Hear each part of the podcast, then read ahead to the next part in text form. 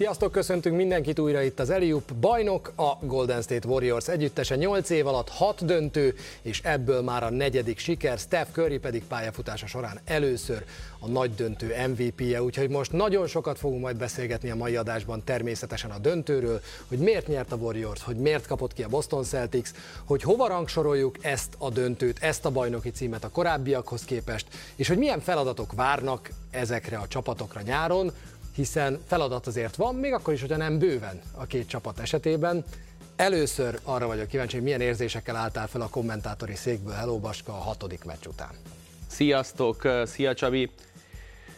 Én azt gondolom, hogy jó helyre került a trófea, nagyon elégedett voltam elsősorban magammal, mert az elmúlt 10x év bajnoki döntői után azt gondolom az egyik legösszeszerettebb és legbőbeszédűbb lefújás utáni 15-20 perc volt az enyém. Az interjúkat megkapta Zsivera Gábor, de amikor megláttam Körrit, majd erről fogunk majd beszélni a végén, Ricsi akkor egy hazament? picit eltört a mécses. Parancsolsz? Ricsi hazament, vagy mi volt? Ricsi hagyott minket kibontakozni a végén, de, de utána, utána úgy látszik én is lassan, lassan felnövök. Úgyhogy Érdekes döntő volt, fogunk majd beszélni róla, hogy miért volt érdekes döntő, de én azt gondolom, hogy a végén se senki nem, nem állt fel, talán elégedetlenül igazságérzete mindenkinek a helyére került ha már kibontakozás, ti is kibontakoztatok még hozzá kiválóan a brekites játékban, és a brekites játéknak végeredménye is van. Meg kell dicsérnünk mindenkit, mert olyan ügyesen játszottatok, hogy nem alakult ki holt verseny az első három helyen, úgyhogy könnyen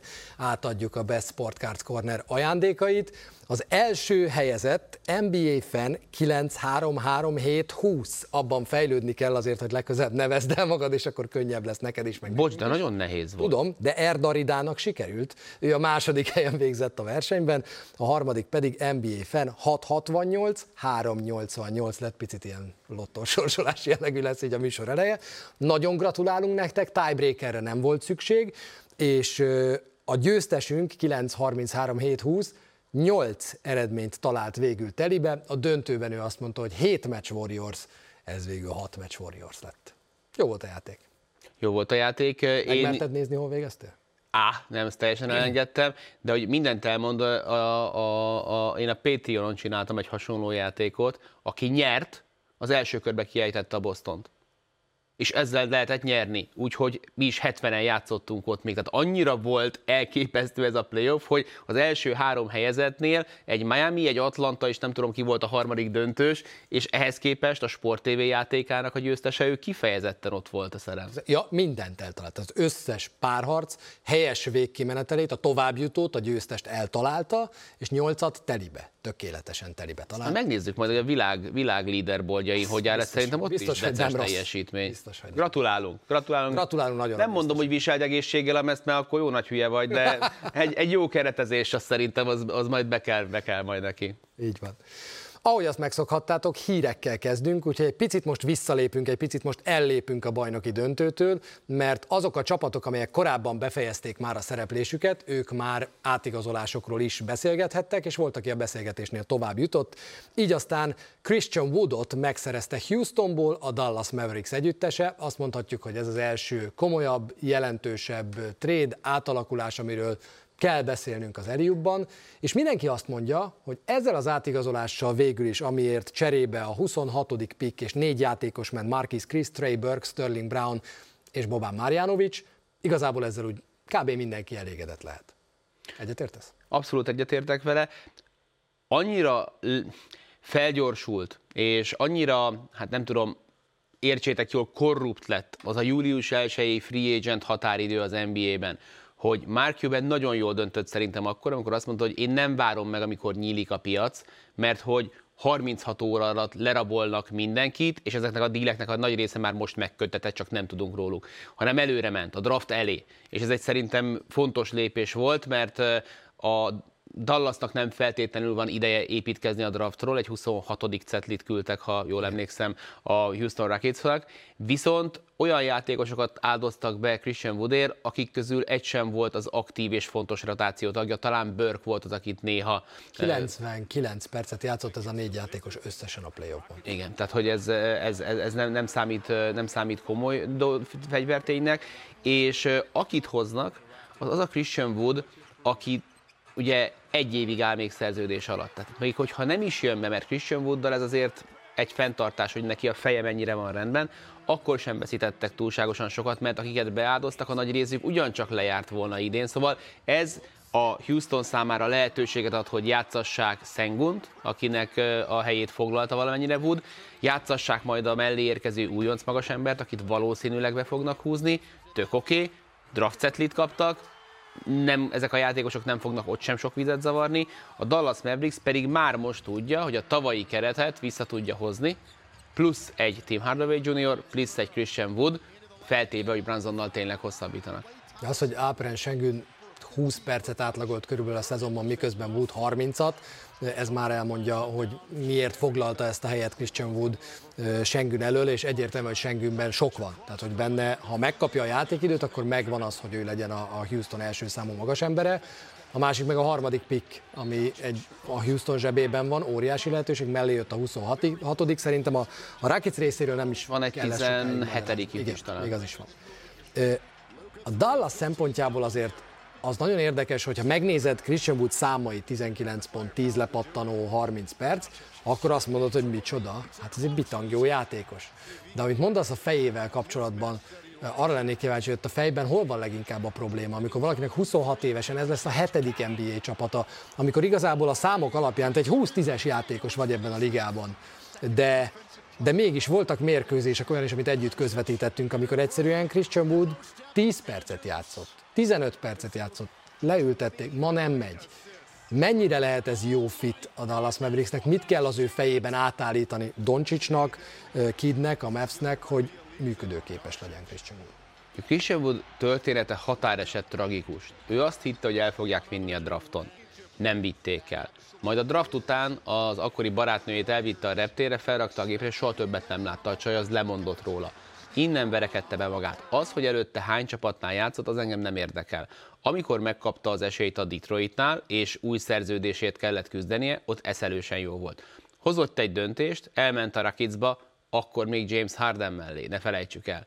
Majd kihúzták alatta a talajt, és akkor gyere kezdjen rebuildelni. Az, hogy azért ő nem lelkesedik feltétlenül, ezt érteni tudom. Viszont már a drafton is azért nem kelt el, mert hogy a munkamoráljával azt mondták, hogy problémák vannak. Ebben a Dallasban szerintem, hogyha valami az elmúlt egy évben kiderült, az az, hogy van 9-10 kék galléros csávó. Doncsics mondjuk nem mindig az, hogyha a fizikumát megnézzük, de lehet, hogy ez is fog változni. Ha Kid és a többiek számon tudják kérni, és beáll a sorba, és ne felejtsük el, megint lejáró szerződés. A két legjobb szó, amit hallhatsz egy olyan játékosnak, akinél vannak hozzáállásbeli problémák. Nehéz látni azt, hogy ebben a Dallas hogyan tud veszíteni. Nincs rossz szerződés egyébként erre a szezonra se Christian Woodnak. Erette még mindig be tud állni bármikor egy Dwight Powell, akinek ugyancsak nincsen rossz szerződése. Az emberek nagyon szerettek volna sok mindent látni a Dallas Mavericks-től, de nagyon kicsi volt a mozgásterük. És sokkal inkább költök el egy, egy évre 20 milliót Christian Woodra, mint hogy négy évre évi átlag 42 Rudy Goberre, amit sokan próbáltak ráerőltetni a Dallasra. És jó is, hogy mondod Dwight Powell-t, mert hogy igazából az van, hogy nem nagyon veszel semmit a Dallas Mavericks-től, Christian Wood érkezése, Powell alig 20 perc fölött átlagolt, és én nem tudom, mikor láttam utoljára ennyire jelentéktelen játékost a playoffban, akitől pedig sokkal több kellett volna szemmel, láthatóan nagyon-nagyon sok kellett volna tőle, úgy ott volt a pályán, úgy ötödikként, úgy 20 plusz percet, az, hogy ez alatt tudsz hozni 5 pont, vagy 5 lepattanó környékén tudsz átlagolni center létedre, ez nem elég, tehát ha jön Christian Wood, semmi nem fog elmaradni abból, ami eddig megvolt a Mavs-ben a pályán. Hogy Filadelfiában mi történik, az a következő érdekes kérdésünk. Ugye a Sixers az a csapat, amelyről az Eliubban nagyon sokat beszélünk akkor, amikor nincs szezon, aztán nagyon sokat arról, hogy mi lehet a pályán, aztán, hogy elkezdődik a szezon, akkor egyre kevesebbet beszélünk arról, hogy mi történik a pályán, egyre többet arról, hogy mi van a pályán kívül. Most a szerződésekkel kapcsolatban elsősorban James Harden szerződés hosszabbításával kapcsolatban vannak kérdőjelek. Biztos többen felkapják a fejüket arra, hogy egyáltalán cikk jelenik meg most arról, hogy James Harden maradhat a Philadelphia 76ers-ben, mondvá, hogy miért volt arról szó, hogy ő távozna. De igen, ez a téma az asztalon van, Filiben. Igen, ugye James Harden értelemszerűen szeretne minél hosszabb ideig szerződés alatt állni, viszont az utolsó évében lép a szerződése. Vagy most hosszabbít, a csapatával, vagy lehívja az utolsó éves játékos opcióját, és majd a következő évben próbál hosszabbítani. Próbál tutira menni. A Rockets viszont, bocsánat, a Sixers viszont teljesen érthető okokból nem akar neki 4 meg 5 éves hosszabbítást felajánlani, úgyhogy most két lehetőség van, hogy vagy lehívja ezt az egy évet, megdöglik a pályán, aztán majd utána egy jobb alkupozíciót harcol ki, vagy azt mondja, hogy oké, okay, most beérem időtartamban egy rövidebb, mondjuk két éves hosszabbítással. De van, aki még itt se áll meg, hanem azt szeretné, hogyha hosszabbítana, de kevesebb pénzért James Harden, ami az elmúlt évét, két évét nézve talán azért nem a világtiszteletlensége James Hardentől ezt kérni, mert akkor esetleg arra is nyílna lehetőség, hogy ezt a csapatot egy kicsit meg lehessen erősíteni. James Harden brutál az idas szerződéssel, brutál Rakicos és most már Sixers-es szerződéssel, nem kenyérre kell. Ez a presztízsről szól, hogy mennyi pénzről mond le, viszont Embiiddel meg a következő két-három évben van hát kvázi garantált ablakot nyerni, utána az ilyen felépítésű centerek elég gyorsan el tudnak kezdeni gyengülni. A játékos opciója, amit lehívhat egy évre, az kb. 47 millió dollár valamivel fölötte. Ha most hosszabbítana augusztus 1 amikor már fél éve ott lesz a Philadelphiában, és magasabb összegért írhat alá kapott egy 8%-os emelés, az valamivel 50 millió fölött van ez az összeg. Harden szempontjából mennyire lenne logikus most aláírni, vagy inkább azt mondani, hogy jó nekem az a 47 gyerekek közben meg majd kitaláljuk. Legtöbben azt mondják, hogy bármi történjen, az egyéves opciót James Harden helyében le kell hívni. Én is lehívnám, megmondom őszintén, és hogyha nem arról van szó egyébként, hogy legyen ez két éves hosszabbítás is, ha megadják a maxot, tehát megadják ennek a szerződésnek a, a folytatását, a, a infláció követő e, fizetésnevelkedéssel, én még, én még azt is azt gondolom, hogy őrültség. Nem, James Harden nem ér 50 millió dollárt. 40-et sem ér. 35-öt sem ér. A 30-at sem vagyok benne biztos, hogy most ér. Tehát, hogy... 30-at? Uh, azért az már, igen, az egy masszív mondás, hogy 30-at se. De most azt, akit a playoffban láttál, tehát nagyjából egy NBA kezdőjátékos 20-25 millió dollárnál kezdődik. Ezt fogja megkapni most például Branson. Például Branson. Most a Branson meg James Harden impactjét összehasonlítod az idei playoffban, Hát jó, sok játékosnak nem volt impactje az idei playoffban a 76ersből, ezért is beszélnek arról, hogy van-e arra esély, hogy nagyobb átalakítás történjen Filadelfiában ezen a nyáron, és akkor elkezdik sorolni a neveket, Danny Green, akitől ugye ők szívesen megválnának, csak hogy válsz meg tőle, Matty Stybul, akitől azt mondták, hogy soha nem válnak meg, és aztán jött ez a playoff, ami állítólag nem nagyon győzte meg a Philadelphia vezetőit arról, hogy ő nélkülözhetetlen. Tobias Harris neve kerül még erő, de ha valaki dicsértünk folyamatosan ebben a playoffban, mert stabilan jót hozott, az Harris volt. Kik lehetnek? Látod-e arra az esélyt, hogy nagyobb átalakítás legyen idén Philadelphiában, és ha igen, akkor ki mehet? Ezek a játékosok talán ebben a sorrendben, de azt gondolom, hogy Danny Green 10 milliót keres, olyan csapatot kell hozzá találni, aki nem tudom, kb. az OKC. Tehát, hogy aki, akinek nincsenek tervei az élettel, de elnyelik ezt a 10 milliós szerződést egy olyan játékossal, aki ebben a szezonban vissza szeretne térni, de nem tudom, hogy milyen piaca lesz még egyáltalán. Matty Stiebel ugye még apró pénzt keres, itt azért nehéz komoly értéket kapni, hogy ellene, hogy, hogy az, valódi erősítést tudjon jelenteni. Tobias Harris meg amennyit nyersz az egyik oldalon, annyit veszítesz, mert tényleg Maxi és Embiid mellett a harmadik legjobb játékosa volt a 76ersnek.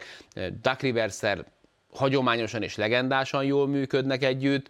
Én benne látom azt, hogy vele tudna olyat húzni a Sixers, ami rávenni az embert, hogy megpróbálj egy új szemszöggel rájuk nézni. De a Sixersben az is bőven lehet, hogy elegendő, hogyha A. megvan az egészség, B. James Harden beleteszi a nyárba a melót, és C.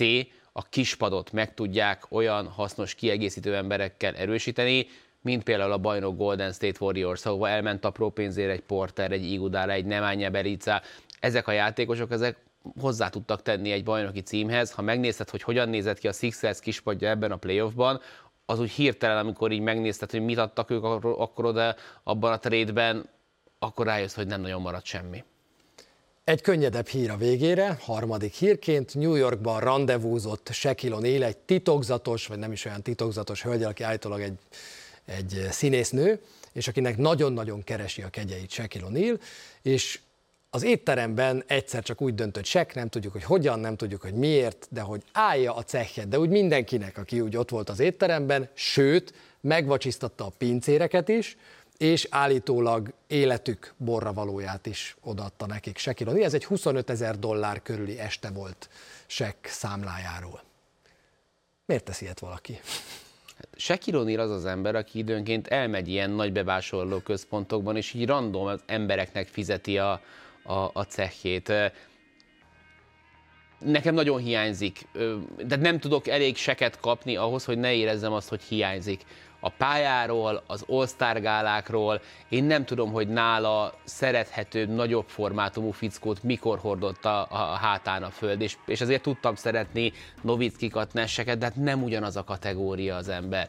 Én a tévében is a, a néha nyilvánvaló vagy direkt, vagy, vagy megjátszott, vagy tényleges ostobasága ellenére, hogy nem tud a világról olyan dolgokat, amilyeneket az amerikaiak általában nem szoktak tudni, de mégis szerintem sokkal jobban a helyén vannak a mondatai, meg a meglátásai, mint mondjuk, ahogy időnként Barkley-nál azt látom, hogy trollkodásba hajlik az, amit csinál. Az, hogy milyen szépen lefogyott, és hogy vagy kipattintotta magát megint, és azon kezdtem el gondolkozni basszus, hogy, hogy ha a mai NBA-be betennéd a mai orvosi és táplálkozási ö, tudással, és a mai eszével, amikor már tudja, hogy azért miket tolt el, mire lenne képes ez a fickó? Szerint. Hát attól függ, hogy milyen korban kapod el. Hát az, aki Shaquille O'Neal-t nem ismeri, mint játékost, vagy csak a késői Shaquille ismeri, mint játékos, a hatalmas csuklós, csuklós busz méretű dolgaival, és most a hátsójára gondoltam, akkor az nézzen fiatal Shaquille. A fiatal Shaquille O'Neal szerintem a mai NBA-ben is brutális lenne. Ha azt megőrzöd ezzel, amit mondasz, akkor még talán azzal együtt is nagyon-nagyon komoly faktor lenne, hogy, hogy nem kéne megtanulnia dobni, mint ahogy azt sose tanult meg. Igen, erre vagyok kíváncsi, hogy akkor mennyire, most ma, ma mennyire kezdenék el kitolni kiebb középtából, mert ugye aki nagyon hasonlít hozzá, de hát kanyarban sincs fizikumban, az Joel Embiid. Hát meg a dobó készsége sincs, kanyarba se.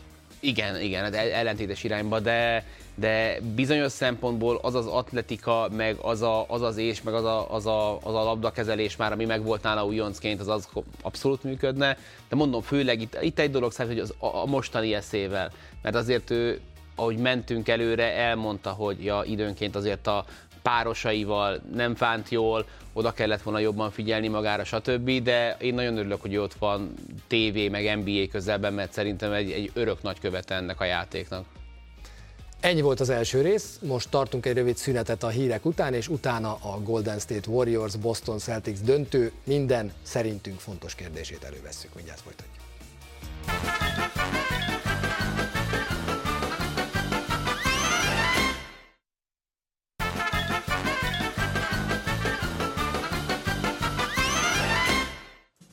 2022 bajnoka az NBA-ben a Golden State Warriors 2015 7 és 8 után, három elég inséges évet követően 2022-ben is Steph Curryék nyerték a bajnoki címet. Kezdjük azzal, mert 2-2-nél fejeztük be itt az Eliubban, hogy mi történt 2-2 után a párharcban. Aztán folytassuk a mindig beszédes ünnepléssel, meg azzal, hogy mi vár a csapatokra a nyári szünetben. Ötödik, hatodik mérkőzés. Hány pillanatában hitted el, hogy a Boston Celtics bajnok lehet? Az ötödik meccsen még voltak percek. A hatodik meccsen már nem rémlik, hogy bármikor is lett volna ilyen érzésem. Nekem pont a hatodik meccsen volt egy olyan szakasz, amikor elkezdtek felzárkozni a végén. Uh-huh. Az egyetlen olyan pillanat volt nekem, de szinte a teljes NBA döntőben, amikor azt éreztem, hogy úgy mozognak, hogy tele vannak önbizalommal. És akkor döbbentem rá, hogy mintha egy ilyen teljesen élettelen önbizalomtól egyáltalán nem duzzadó csapat lett volna ez a Boston Celtics a párharc második felében. És akkor úgy kosarak után, tudod, amikor úgy bele, belesprintelek egy picit a visszafutásba, de ettől eltekintve leeresztett ez a Boston Celtics a végére. Elkészültek az erejükkel, és, és talán a saját tudásukba vetett hit is rányomta a bélyegét a hangulatukra is, és olyan hibákat hozott elő, amik, amik nem férnek bele egy olyan csapatban, ahol bajnoki cím a, a, a cél, pláne, hogyha a Golden State Warriors az ellenfél. Akkor kezdjük az, hogy miért kapott ki a Boston.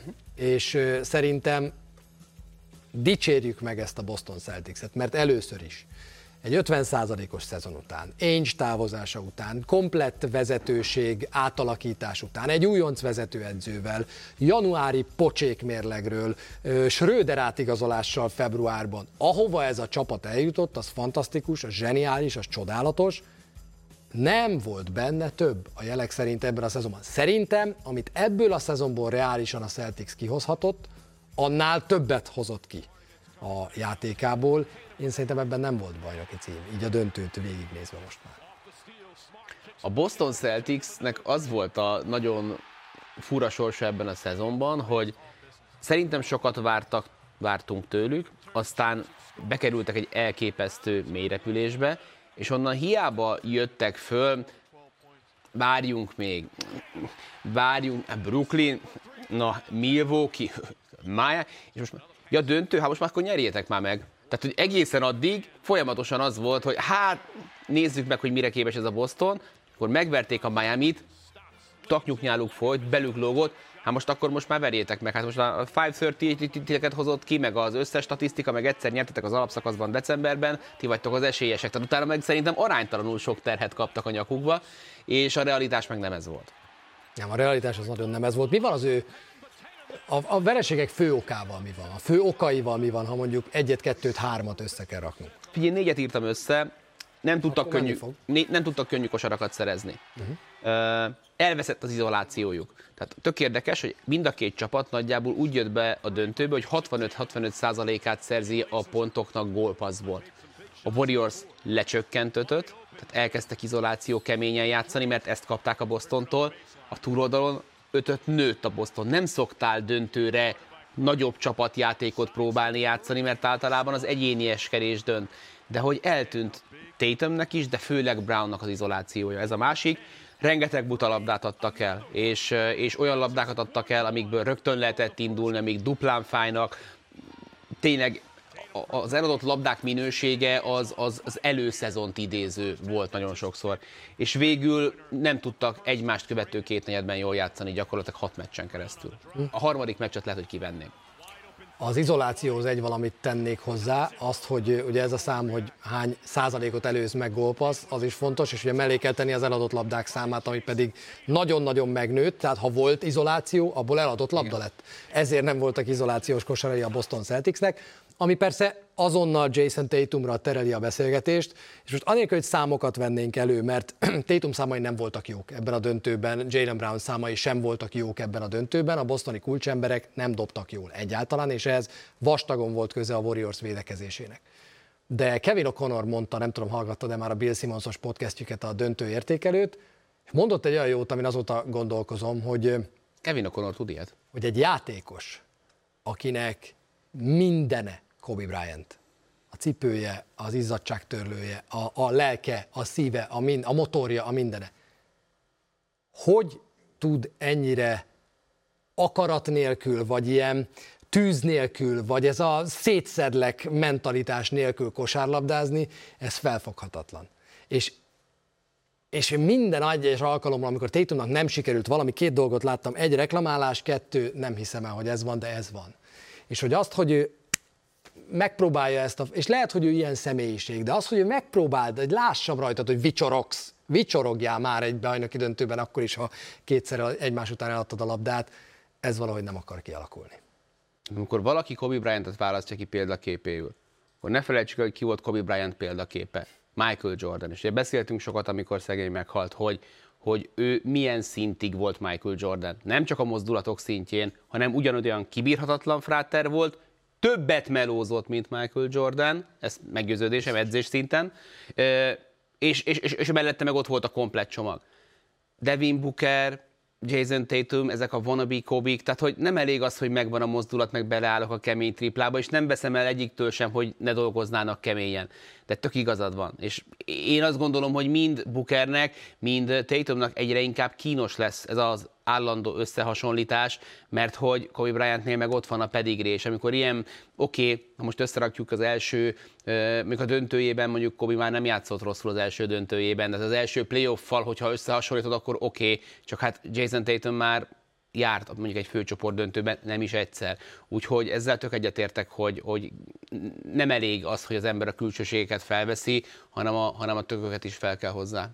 És még egy a négy ponthoz, hogy végül meglegyen az öt. Mm.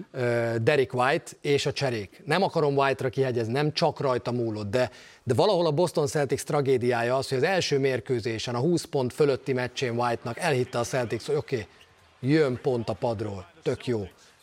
Valaki lesz, aki beáll és pontokat szerez. És a Boston Celtics tragédiája az, hogy utána az összes hátralévő meccsen 44 rádobásából 12 ment be. 27 százalék semmit nem kapott a Boston Celtics, nem csak tőle, Pritchardtól se, senkitől, olyan kosarakat kaptak néha, de perceket, hogy bejön egy cserejátékos, és azt a két-három percnyi lendületet megadja a csapatnak, ami kell pontszerzésben, védekezésben, bármiben, semmit nem kapott segítségként a kezdés. És, és, és, és általában ugye, amikor egy, egy mélyebb csapat találkozik egy sekélyebben, és most ebben a sorozatban a Warriors volt a mélyebb.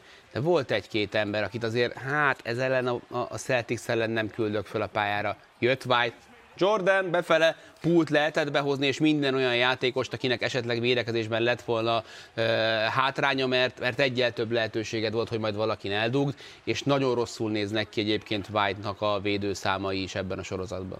Beszélgessünk a bajnokról, a Golden State Warriorsról. Miért lett bajnok ez a Warriors? Miért uralták ők? Szerintem ez most már hat meccs után, meg ahogy alakult a párharc, kimondható, hogy ahogy haladtunk előre a párharcban, a Golden State Warriors úgy, így, így, így mint, a, mint a polip az áldozata köré, így rátekeredett a Boston celtics és végül igazából csak az volt a kérdés, hogy mi lesz az a pillanat, amikor már nem látod a Boston. Ugye, nekik is kellett ö, pályát módosítani. Hogy elvesztette az izolációit a Boston, a Golden State Warriors azt a szép csapatjátékot nem tudta játszani. Felkapta a fejedet, hogy jé, ez olyan, amilyet szoktak játszani, de ez meccsenként volt kettő-három.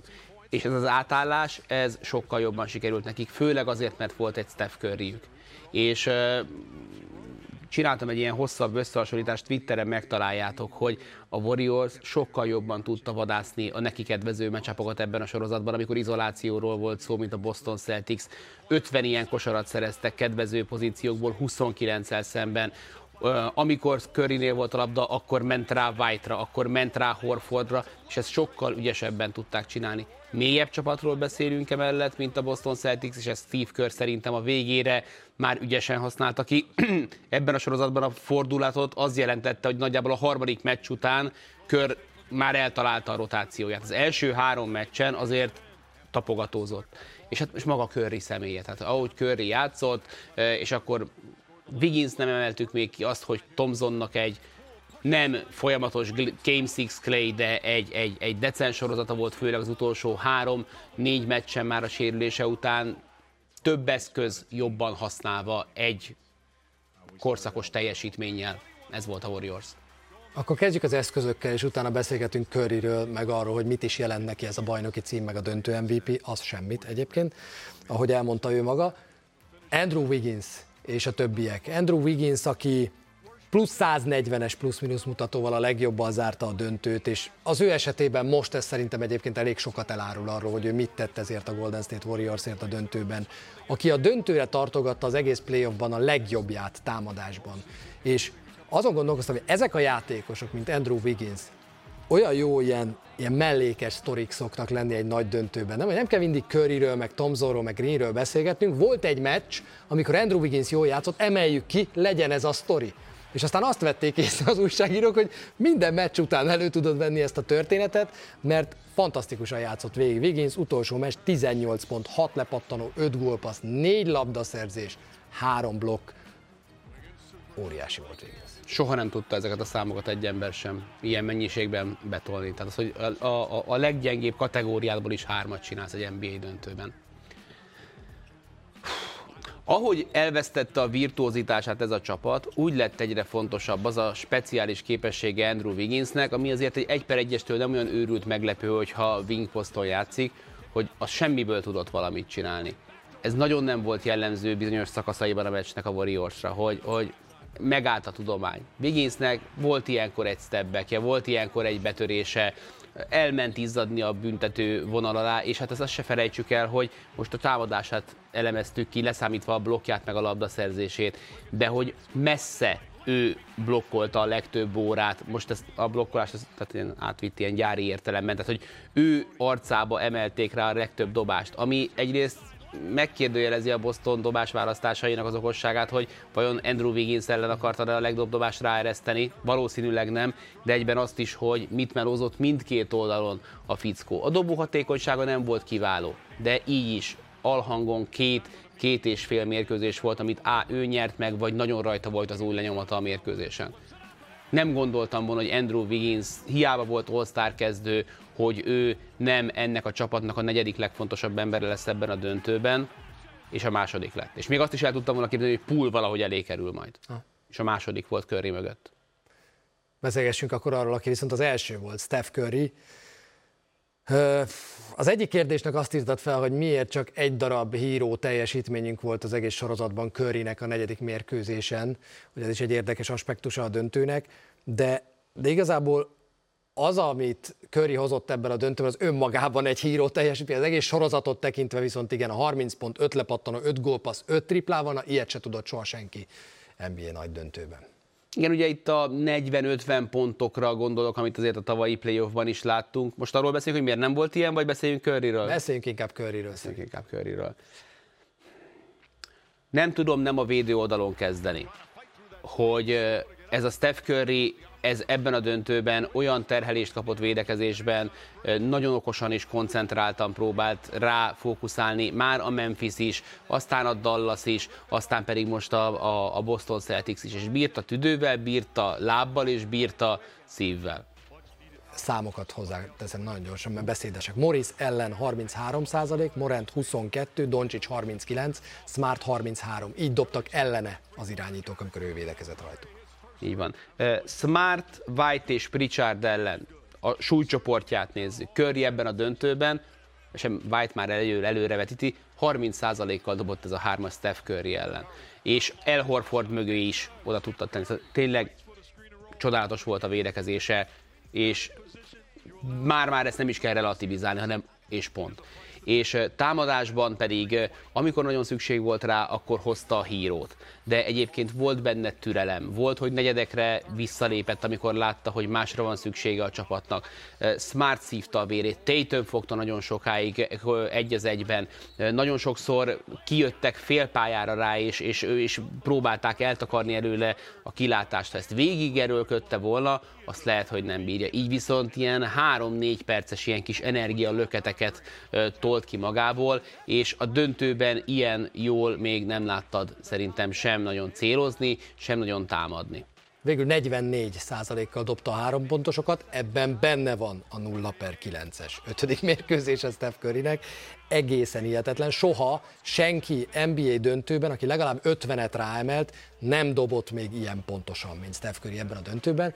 Én mégis azt szerettem a támadójátékánál maradva Curryben, hogy amikor kellett, és itt azért az ötödik meccsen is, és a hatodik mérkőzésen is voltak olyan fontos pillanatok, amikor nagyon kellett egy kosár, akkor Steph Curry nem elégedett meg azzal, nem bízott, nem hitt abban a képességében, hogy be tudom én dobni ezt 7-8 méterről is, és nem a könnyebb utat választotta, hanem a gyűrűhöz az utat.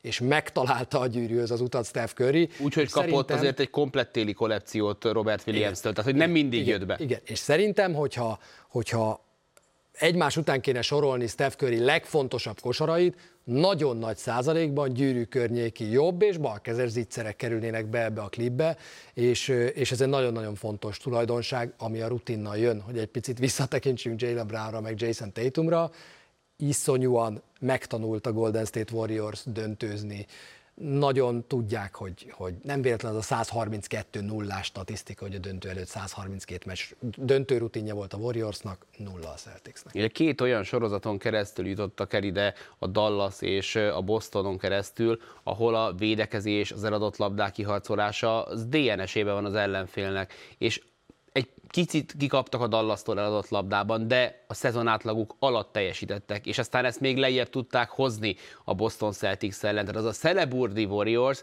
az egy-egy dobásig jött ki. Akkor Steve Kerr szemmel láthatólag majdnem megütötte a gut, amikor elmentek 15-tel, volt nem egy, nem két ilyen meccs, és olyat, hogy 25 lett volna belőle, 5 lett, mert hogy elmentek a, a dobások irányában. De ezeket általában nem Curry követte. Tehát Curry-től nagyon kevés. Ezt a fölmegyek és elhányom hítcsekben nézzük meg, hogy mi van. Csinált ilyet, de magához képest nagyon sokat. Ezt púrra meg Clay Thompsonra bízta inkább. Igen. Beszéljünk az ünneplésről. Nekem a, mindig a kedvenc jelenetem az ünneplés. Szerintem, amikor vége van egy NBA bajnoki döntőnek, most visszatekerünk 10 másodpercet köri érzelmei miatt, onnantól kezdve van minden csapatnak, minden bajnok csapatnak egy órája, amikor nem figyel arra, hogy mit mond, kinek mondja, és jegyzeteltem most is, hogy mik voltak az ünneplésnél azok a mondatok, amik nagyon fontosak és sokat árulnak el. Körinek ez a jelenete már eleve. Köri sajtótájékoztatója, amikor az első újságírói kérdést arról kapja, hogy mit szól arról, hogy most már van Final az MVP címe. És így őszintén felcsattan, és azt mondja, hogy ne erről beszélgessünk már.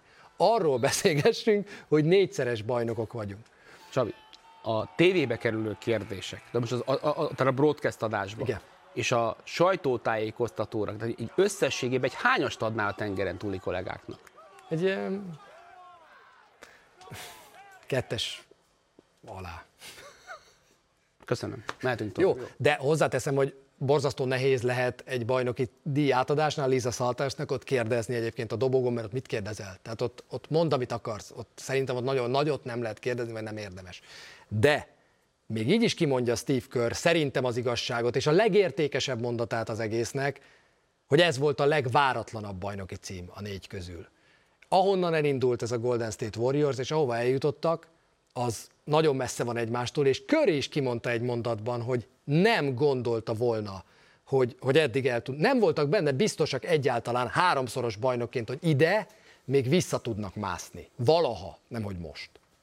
Hát én nagyon nehezen tudnék dönteni az első, meg a mostani bajnoki cím között. Tehát, hogy azért viszonylagosan jól dokumentált, érdemes meghallgatni abban az időszakban az eliupjainkat, hogy mikor kezdünk el beszélgetni arról a Warriorsról. Tehát a, a, a szezon közepén, meg azért már erről a csapatról is beszélgettünk már, mint esélyes. Tehát, hogy, de a szezon elején szerintem 2014-ben, meg most kb. ugyanannyi esélyt adtak volna nekik. De, de, de fő, a, a sztori töltet ebben sokkal nagyobb. Tehát hány játékosról tudsz mesélni, akár szezon szinten, vagy csak ebben a sorozatban, hogy mindmen keresztül. Curry sztoria, Clay sztoria, Draymond sztoria, Wiggins sztoria, Peyton sztoria, uh, Igudala sztoria, Looney, hát mind, tehát annyi feel good story volt ebben a sorozatban, hogy, hogy nagyon ritka az, hogy tényleg ennyire azt lehet mondani, hogy figyelj, ez így rendben van. És ez az, amit mondta, hogy, hogy, hogy álltam föl, az, hogy ezek a srácok megint, megint azt gondolom, hogy megtették, amit kellett, és megérdemelték. Az nagyon fura volt. Én kosárlabdapályán ilyen, ilyen érzelmet, főleg egy olyan harcedzett veterántól, mint Steph Curry, három bajnoki cím után, én nem, nem, nem láttam még hogy valaki ennyire az érzelmei hatása alá. Azon gondolkozom, hogy Curryt még nem láttam sírni szerintem, de, de igen, mindig... Ne, nem sírt, ez, tehát rázta a zokogás. volt, igen. Szerintem ott az jött ki, amit aztán elmondott, hogy az, hogy mi ide visszajutunk, valaha még, mert ugye háromszor belekóstolsz, háromszor megízleled, a pályafutásod végéig minden évben akarod egy sérülés, két sérülés, az is elment, jobbra nézek, balra nézek, utolsók vagyunk, mi kaptunk ki a legtöbbször a ligában, hogy a fenébe fogunk oda visszajutni. E, és aztán Úgy, hát újra elindulni onnan, az lehet a nagyon legnehezebb. Tehát én, én mindig ezen... Ez amikor... jött ki belőle. Igen. Ez jött ki belőle. Tehát amikor, amikor egy, egy Achilles szakadás után elindulni. Mert amikor már ott vagy már három héttel előtt, az már lehet, hogy megint más. De amikor a, amikor a, amikor a padlónak a, a, a, a legalján ülsz, az nagyon nehéz. Minden idők legeredményesebb hármasa holt versenyben most már Curryé, Thompsoné és Greené. Ezzel utolérték Duncant, Parkert és Ginobilit azzal, hogy nekik is együtt négy bajnoki címük van, ami szerintem mindennél többet mond. Tartunk egy rövid szünetet, és aztán megbeszéljük, hogy mi lesz majd ezekkel a csapatokkal, milyen nyár vár rájuk.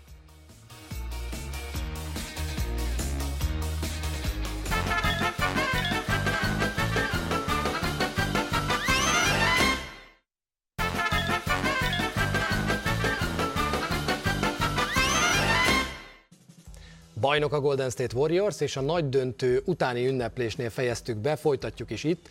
Az egyik legnagyobb pillanat számomra az volt, amikor Steve Kurt kérdezte Lisa Salters, és Kör azt mondta, hogy ez is jó kérdés, de Bob, gyere már ide, légy szíves. És odahívta azt a Bob Myers-t, aki 2012 óta Warriorsnál a mindenes. Tehát ez igazából nekem csak most esett le, amikor jobban utána néztem, hogy az hagyja, hogy ő a GM, de gyakorlatilag ő, a, ő az ügyvezető, ő foglalkozik mindenkivel és mindennel a cégnél, és ő áll le mögött a nagy gépezet mögött, és jelent a tulajdonosoknak közvetlenül. Milyen nyara lesz Bob Myersnek? Milyen nyara lesz ennek a Golden State Warriorsnak? Nyugodt, stresszes, mennyire sürgősek az ellátandó feladatok? Szerintem a kettő között valahol félúton. Azt ne felejtsük el, hogy a jobb és bal keze távozik Steve Körnek. Tehát, hogy én a legfontosabb feladatok közé azt sorolnám, hogy Kenny Atkinson és Mike Brown helyére kell két olyan segédedző, akivel nem csak sűrűbben vannak, meg nem bóják az edzésen, hanem valóban hozzá tud tenni a taktikához is. Ideális lenne például egy ilyen játékos fejlesztő pozícióra André Iguodalát megtartani, hogyha tényleg visszavonul és van ehhez kedve, de André Iguodala nem Mike Brown és nem Kenny Atkinson, oda kell szürke állomány. Kevin Looney szerződése lejár, ott meg kell találni a megfelelő árcetlit, és a kispadot... Mi, mi, mi a megfelelő árcetli? Kevin Looney-nál? Én azt látom Kevin Looney, hogy, hogy hülyére vehető. Szerintem Kevin, én nem látom, hogy Kevin Looney azt mondaná, hogy igen, akkor elmegyek 4 millióval többért Los Angeles Lakersbe. Szerintem ennek a csapatnak olyan vonzereje van. Hány játékost vesztettek el a Golden State Warriorsnál, aki nem Kevin Durant? Szerintem itt maradsz. Akartak, és, azt megtartották. A, és maradsz, én azt gondolom, hogy nem tudom, ilyen 15 millió környékén Kevin Looney szerintem megtartható. Uh-huh. A kispaddal viszont foglalkozni kell, mert ugye lejár Porter, lejár Payton szerződése, és kéne még egy magas. És akkor itt jön be az utolsó kérdés, Wiseman. Mihez kezdesz Wisemannel? Ő lesz az a magas ember a kispadról? Ráteszed a zsetonjaidat, és azt mondod, hogy Looney-rak esetleg még rosszabb ajánlatot adsz, mert ugye erről beszélt pont Bob Myers, hogy szerinte nem fair az, hogy van ez a luxusadó dolog, de hogy ez egy idő után azokat kezdi el sújtani, vagy azokat ugyanannyira kezdi el sújtani, akik mindent jól csinálnak, és jól draftolnak, és a saját játékosaikat kezdenék el meghosszabbítani, mert az egyszem Andrew Wigginsen kívül gyakorlatilag mindenki saját nevelés, és mégis 300 millió dollár fölött van a bérszámfejtőnek az éves kiadása. Már pedig ők jól csinálták a dolgokat, van egy 1 per 2-esük, van egy 1 per 7-esük Kuminga, akit már megmártóztattak egy picit a rájátszásban is, ott van pool, és 22 évesek, vagy annál fiatalabbak. Tehát igazából a híd a következő banda felé, a következő nagy lehetséges Warriors felé, az már megvan. Mennyire látott te a Golden State Warriors jövőjében azt, hogy mondjuk Draymond Green, akinek most egyébként a többiekéhez képest alacsony a fizetése, tehát a körjékféle 40 millióhoz képest olyan 25 környékén keres, hogy nem fogja elkezdeni csapkodni az asztalt, hogy nekem is ide a nagy lóvéd gyerekek, hanem pont emiatt azt mondja, akár mindenki, hogy egy picit, picit visszalépek, és engedem ezeket a nagy hosszabbításokat, hogy Bob őszhajszálai ne szaporodjanak. Én azt gondolom, hogy e, azt gondolom, de jobban remélem, mint gondolom, hogy erre a warriors ezért is majd emlékezni fogunk, hogy egy olyan átmenete lesz, csak talán majd, bocs, de kicsit sikeresebb, mint a Spursnél hogy ezek a játékosok, ezek, ezek, ezek elkezdenek masszív pénzekről lemondani. A Spursé, nem, na az, az a jó, hogy percek óta itt van a nyelvem hegyén, hogy azt mondjam, hogy ez a Golden State Warriors attól szuper, és nem véletlenül mondtam, hogy utolérték Duncanéket közösen nyert bajnoki címekben, mert Steve Kerr valahol ugyanazt építi fel, mint Greg Popovich, ugyanazt a csapatkörüli kultúrát, és értse mindenki jól, de szerintem egy nagyon fontos szempont, hogy többnyire amerikai játékosokkal, nem európai meg argentin játékosokkal, akikkel szerintem könnyebb ilyen kultúrát kialakítani. Ugyanaz itt is megvan. Ez a három ember, ez az öt ember, nyolc ember tűzbe megy egymásért, ez a csapat nem arról szól, hogy én ki vagyok, hanem hogy te meg te meg te, hogy fogod jól érezni magad. Ez szerintem nagyon megvan ebben a csapatban, bízom benne én is, hogy ez lesz a vége, hogy ők együtt maradnak, és akkor még pár döntőt lehet együtt játszani, aztán foghatja mindenki a fejét, hogy mi lesz majd. Egyetlen egy csapat van, amelyikben ezt látom, és ez a, ez a Golden State Warriors. Mi lesz a Celtics-el? nehéz náluk mozgásteret találni. Ugye 150 millió dollár környékén már jövő évre is le vannak kötve, úgyhogy csodák itt már nincsenek. Ami szerintem nagyon fontos, és keveset beszéltünk erről, mert későn bukkant elő a hír, hogy Robert Williams 3-nak remélem, hogy a térde az rendben lesz, és nem kellett túl nagy áldozatot hozni ezért a 4-2-ért azzal a térdel. A, a másik játékos fejlesztés. Ilyen például gond nem nagyon van a Warriorsnál, persze majd Kuminga, Moody, meg Wisemannel foglalkozni kell, de itt a két alfa himmel, Brownnal és Tatummal kell foglalkozni. Milyen állapotban van Brown, aki azt hitte talán maga is már a szezon közben, hogy oké, okay, én vagyok a második a sorban, basszus, lejátszottam a pályáról Jason Tatumot. Szóval ez most ez a dinamikán hogyan változtat, és, és a keretmélyítés. Ez egy nagyon fontos feladat lesz idén a Boston Celticsnél, valódi játékosokkal, mert akik itt a keretben voltak, nem voltak valódi NBA játékosok. Egy rendes backup magassal, egy backup wingel, hogy legyen egy, egy dinamikus belépő játékos Tatum meg Brown mögé, és egy backup irányítóval, mert most bocs, de Pritchard és White nem volt megoldás ebben a sorozatban. Tehát ez legalább három olyan ember, akit, meg kell, akit ide kell hozni, úgy, hogy van hozzá midleveled, meg úgy, hogy van hozzá minimálbéred. Hát, ha a Boston vissza tud térni azon csapatok közé, amilyen annól egyébként a Garnett ellen érába volt, hogy jönnek az aranyások. Ki kell takarítani a padot, szerintem is, tehát hogy muszáj találni olyan embereket, akik ehhez hozzá tudnak tenni, mert hirtelen a, a Utah Jazz jut eszembe, amikor nem csak a kulcsjátékosaidban hiszel, hanem az egész padodban hiszel, és elkezdesz mindenkit meghosszabbítani, és elkezdesz abban hinni, hogy nem baj, előbb-utóbb majd ez működni fog, akkor látjuk, hogy az felzabál különösebb sikerek nélkül. Szerintem két nagyon fontos feladata van a Bostonnak. Az az egyik, hogy rongyosra nézni a játékosoknak a döntő felvételeit, a playoff felvételt. Kötelező olvasmány, kötelezően nézendő videó nyáron az, hogy mi működött és mi nem működött. És nem nem, most persze pár hétre el kell felejteni, de utána csak ezzel foglalkozni, szakemberek, szakértők segítségével, hogy figyelj, mindenünk megvan, tök jók voltatok ebben a szezonban, ezen a három ponton kell tovább lépni ahhoz, hogy utána jövőre még jobbak legyünk. Szerintem az egy nagyon fontos és egy pozitív üzenet, hogy ez a csapat önmagában tovább tudott lépni ezekkel a kulcsemberekkel. Senki nem mondja most már azt, hogy Tatum Brown, á, mi a fene történjen. Nem fair, ha ezen a ponton ezt mondjuk, mert ez a Boston Celtics, hogy az elején kezdted, messzebbre jutott, mint amire bárki számított, nehéz ellenfeleken keresztül. De tükörbenézősen, őszintén és kőkeményen oda kell állni Tatummal szembe, és megmondani, ez, meg ez, meg ez nem oké. Okay.